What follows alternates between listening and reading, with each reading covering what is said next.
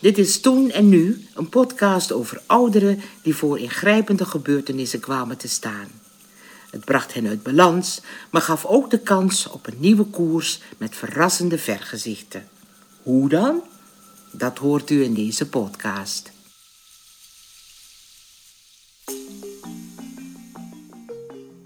Ik ben natuurlijk wel geblutst, maar ik heb wel geleerd dat desondanks er toch nog leven is na de ramp. En als ik daar iets van wil maken en er ook nog plezier aan wil beleven, dan zal ik daar toch zelf ook mijn best voor moeten doen. Wat maakt het leven nog de moeite waard als je dierbaarste mensen je zijn ontvallen? Het is een vraag die Mieke zich vaak heeft gesteld en waar ze ongelooflijk mee geworsteld heeft, maar waar ze op haar 78ste een verrassend positief antwoord op heeft gevonden.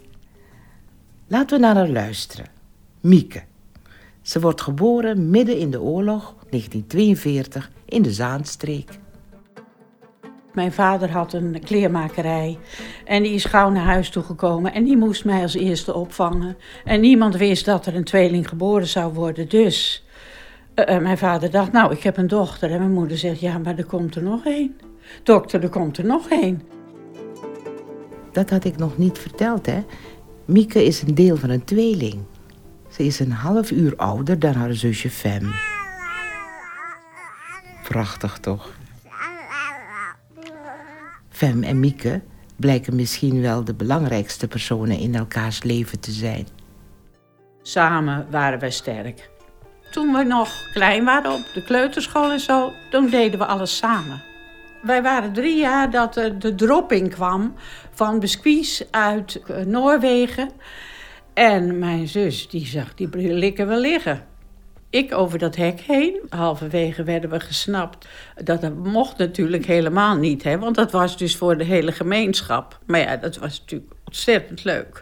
Mijn moeder zei altijd, want zeiden, zeiden ze, oh wat leuk, een tweeling. Zei ze, nou, ze zegt, u mag ze wel een tijdje lenen. ze zijn schattig op, maar met z'n tweeën, ze bedenken de meest gekke dingen. Heel fijn zo, samen sterk. Maar Mieke worstelt ook met de vraag: wie ben ik eigenlijk zonder mijn zusje? Wij sliepen ook met z'n tweetjes in één bed. En wij hadden dezelfde jurkjes. Als ik ergens alleen kwam, dan zeiden ze: waar is Fem? En als Fem ergens alleen kwam, waar is Mieke? Het leek net alsof we, als we niet met elkaar waren, dat we niet compleet waren. Ik heb geen tweeling, maar ik denk dat als ik een tweeling zou hebben gehad, dan zou ik ze toch absoluut niet zo uh, close, zo als eenheid hebben opgevoed als mijn moeder heeft gedaan. Want ik heb er heel veel last van gehad. Weet je, ik ben pas heel laat begonnen, pas uh, uh, toen ik au pair in Frankrijk was, met te ontdekken dat ik zelf ook iemand was. En dat ik gewoon compleet was als zijn Mieke. Terwijl daarvoor was ik alleen maar compleet als Fem erbij was. Ik kwam van Parijs terug. Ik ben Mieke en het is goed zo. En ja, en ik ben gewoon hartstikke blij met mezelf. En ik kan lekker sporten en ik heb een goed verstand. En ik, uh, nou, ik vind mijn weg wel in mijn leven. Mieke maakt zich los.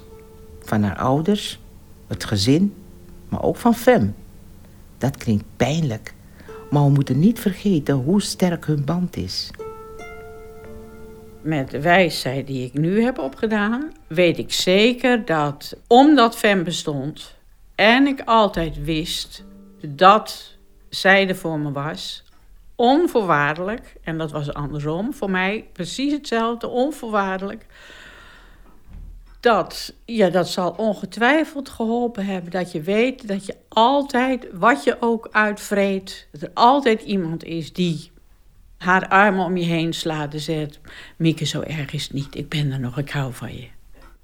Toen Verma overleed, realiseerde ik me ook dat zij meer mijn uh, veilige haven en mijn thuis was geweest dan ik ooit bij mijn ouders uh, dat gevoel heb gehad. Dat was, Fem was thuis. Daar waren niet de geboden en verboden waarmee ik groot werd in ons gereformeerde gezin. Dat vond ik heel lastig. Wat misschien nog wel lastiger is voor Mieke, is het gevoel dat haar zusje het favoriete kind is.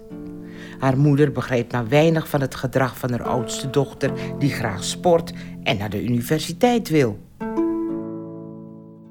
Ja, weet je, ik heb uiteindelijk toen ook de moed gehad om op een gegeven moment wel uh, mijn moeder uh, ter verantwoording te roepen over dat ze mij zo anders heeft behandeld. En uh, waarop mijn moeder toen zei: Nou, ik wist niet dat ik zo'n slechte moeder voor je ben geweest.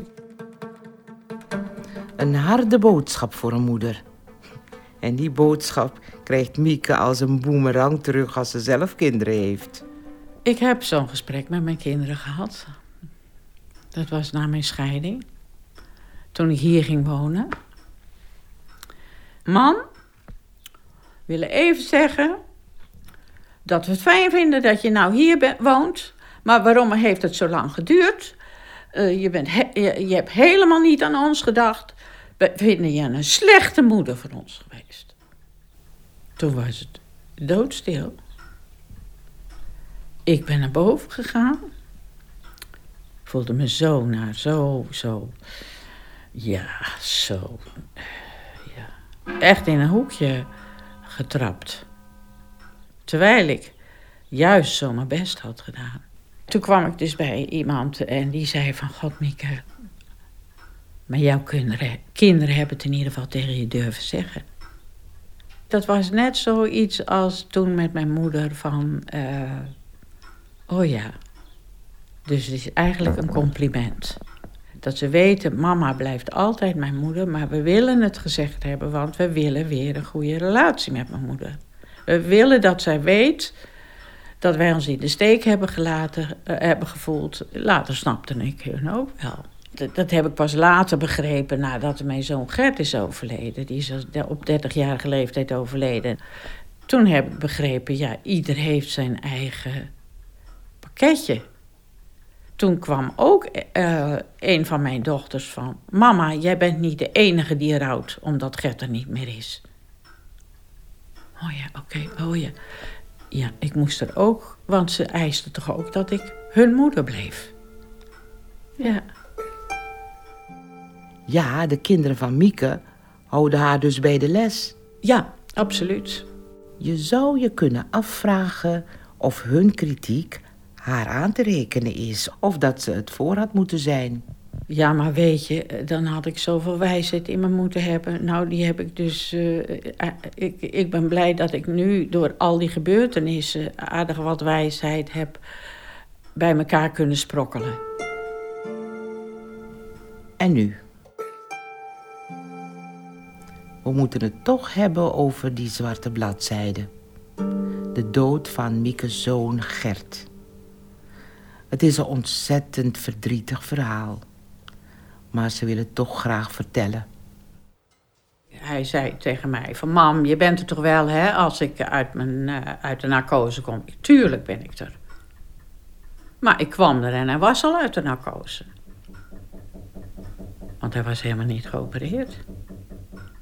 Ze hebben gekeken en ze zagen verkleurd weefsel en ze wisten meteen dat het hartstikke verkeerd was. Hartstikke slecht. Toen heb ik mijn zusje gebeld. Ik zeg, Fem, Gert heeft kanker. Binnen twee uur waren ze uit Haarlem vandaan, hier naartoe gekomen. Toen zijn ze hier geweest, ik denk veertien dagen. Dan zag ik weer dat hij achteruit was gegaan. Ik was gewoon zijn moeder, zorgzaam voor hem. Ik zette een kopje thee, ik een koffie. Wil je dit, wil je dat? Zal ik even boodschappen doen? Dan zwaaiden ze me uit. En ik ging de hoek om. En ik, nou, ik, twee uh, plekken verder uh, parkeerde ik. En dan moest eerst, nou, de waterval van Schaffhausen er eerst uit. En dan kon ik weer terug. Ja. Hij had uh, bedacht dat ik hoop moesten uitstralen dat het goed zou komen. Op het eind had ik die moed niet meer. Nee, nee toen uh, had ik het niet meer. Hij is 30 jaar geworden. Het is misschien wel het enige moment in het leven van Mieke dat ze haar zusje, ondanks haar aandringen, even niet wil zien. Zelf wist ik ook niet meer wie ik was. En ik had altijd het gevoel dat ik eh, met Fem, dat ik een beetje meer, meer reserve moest hebben. En die had ik dus op dat moment helemaal niet meer. Ik heb me daar heel schuldig onder gevoeld naar haar toe. Ik had inmiddels ook twee kleindochters. Ik denk, ja, daar, daar, wil ik ook iemand voor, nog voor kunnen zijn. En uh, het is later wel weer goed gekomen met Femme, hoor, daar niet van. Maar Het kwam ook goed.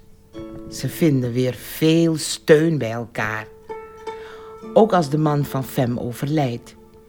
Ze vieren verjaardagen samen, feestdagen, spreken elkaar over alles. Tot Fem plotseling overlijdt. ik stond achter die stoel, die, die daar. En ik ben zo voorovergeklapt met mijn hoofd in het kussen, in het zitkussen. Toen mijn nichtje mij vertelde... Tante Mieke, u moet nu naar mama toe, want mama heeft een hersenbloeding gehad en mama gaat dood. En ik kon helemaal niks meer. Ik ben er ook niet geweest. Ik ben niet. Ik kon ook niet naar haar overlijden toe. Ik kon, ik denk dat ik het niet heb aangedurfd om haar te zien overlijden, omdat ik niet wist of er dan wel iets van mezelf overbleef. Ik, die nergens bang voor was, heb dat niet aangedurfd.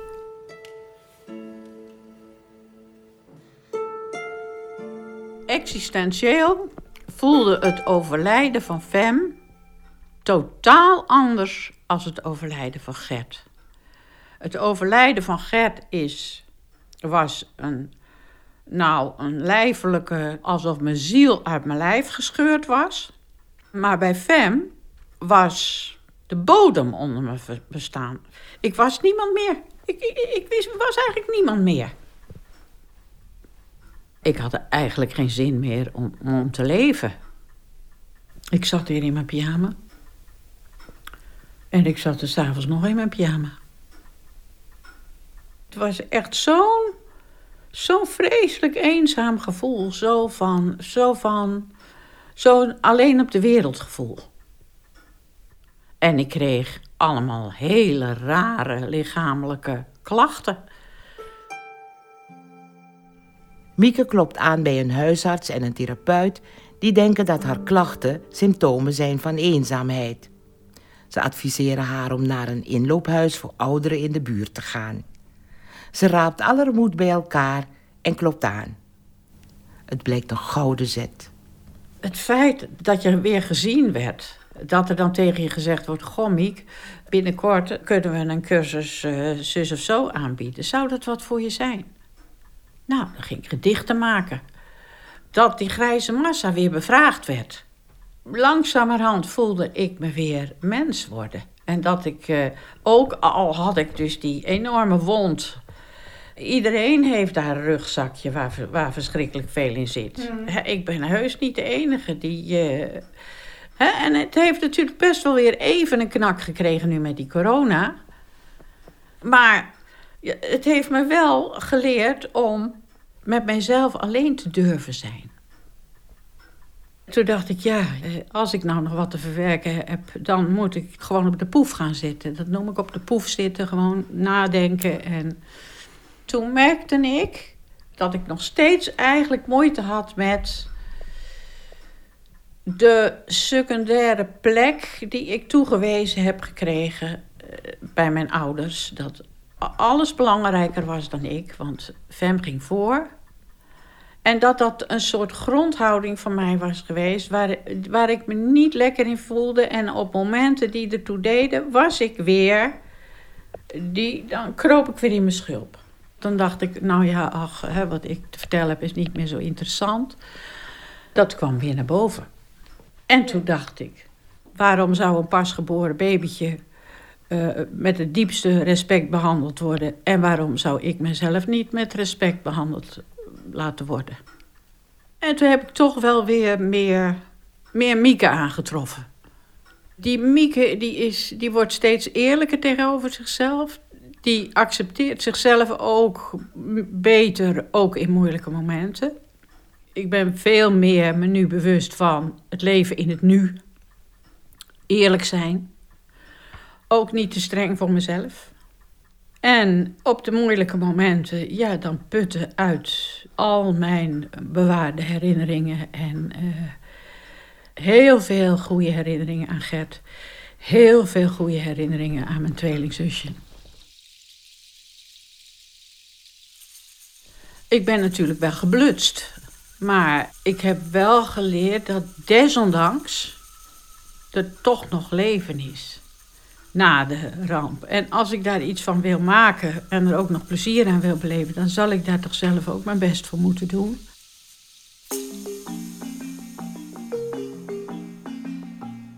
Toen en Nu is gemaakt ter ere van Jo Visser, die 100 jaar geleden met haar brieven mensen moed insprak als het leven tegenzat. Haar inspirerende gedachtegoed van toen herkent u in de verhalen van nu. Toen en Nu is gemaakt door UP in Nederland in opdracht van het Jo Visser Fonds in samenwerking met Zonnehuizen, waar het tot op de dag van vandaag draait om liefdevolle zorg.